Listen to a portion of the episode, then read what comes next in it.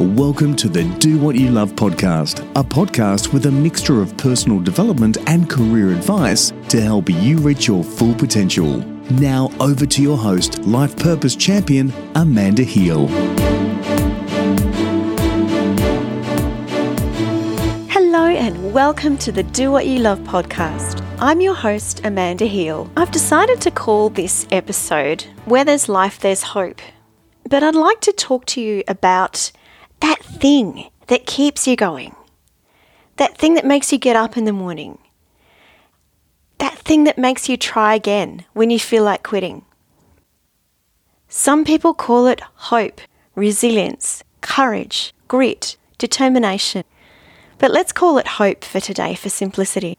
So, today I want to offer you three tips to build and maintain your hope. Why is hope so important? Shane J. Lopez, PhD, in his book Making Hope Happen, says that hope is like oxygen. It's something we can't live without. It's the thing that keeps us going, like the examples that I gave earlier. So, how can we build hope in times such as these? The first thing you can do to build and maintain hope? Well, find a reason to keep going. It could be something that you're passionate about, it could be a dream that you have. To give an extreme example, Witold Pilecki, and I apologise to anyone who is Polish for that pronunciation, he was passionate about having an independent Poland. And he was so passionate about this that during World War II, he joined the resistance and volunteered to be taken to Auschwitz concentration camp so that he could smuggle medicine into the camp and keep in contact with the outside world. Later, after the war, he was arrested by the Communist Party and tortured for two years and finally executed. But just before his death, he said that he was able to die with joy in his heart because he had done everything to help his people. For me, the thing that keeps me going is my Christian faith my faith in God and my wish to do His will. The other thing that keeps me going is my passionate belief that God has created me for a purpose. And that purpose is to inspire and encourage others. The second thing you can do to build and maintain hope is set goals big, hairy, audacious goals. But don't just leave those goals like that because they are big goals, they are stretch goals, and sometimes they can seem a little overwhelming, particularly when times are difficult. So set those goals and then break them down into little bite sized chunks. As they say, how do you eat an elephant? One bite at a time. Eating an elephant is an enormous goal, but if you just break it down into little bite sized chunks, you can just chip at it a little bit every day, and before you know it, that goal will be achieved. The first experience I had of setting a large goal and breaking it down into bite sized pieces was when I was preparing to go to Nepal back in 1992. I was a university student and spent most of my time sitting around doing not very much. Not very much physically, anyway. I came to the realization that I had six months to get fit, to be able to climb steep hills and lots and lots of steps and such. So I broke that six month goal down into days. And I thought, okay, what can I do every day to get fit?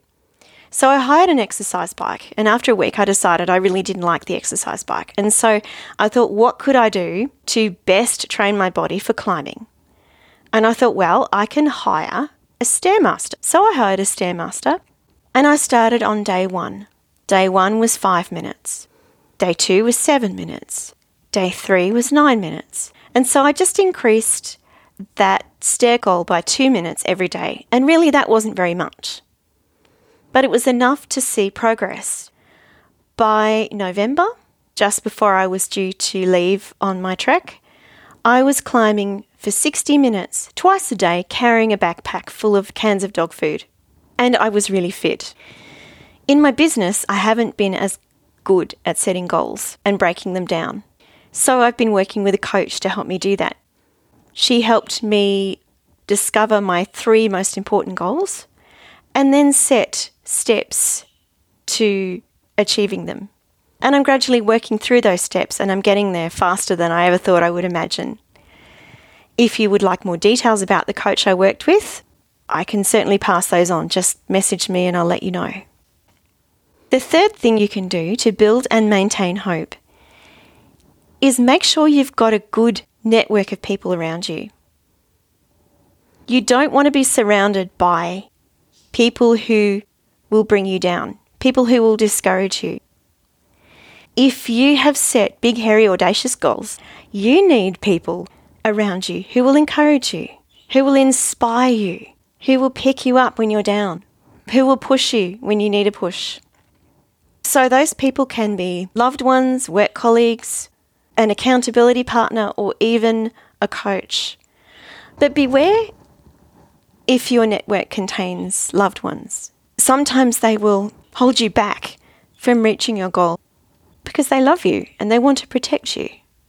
And if they see you doing something which they perceive as being overly risky, they may discourage you. So, by all means, have loved ones in your network, but be aware that they may not be able to push you and stretch you as much as you need to be. And the final thing I want to say to you is know that you are unique you have something of great value to give to the world. You are special. You are precious. So find that thing that keeps you going. Build and maintain your hope and reach your goals. Now, I hope you've enjoyed this episode of the Do What You Love podcast. Until next time, have a great day and do what you love. You've been listening to the Do What You Love podcast with Amanda Heal. Feeling unfulfilled and frustrated and unclear what to do next? Access Amanda's Are You Living Out Your Purpose quiz and resources to get you started on your journey to doing what you love at www.purposevisionfuture.com. That's purposevisionfuture.com.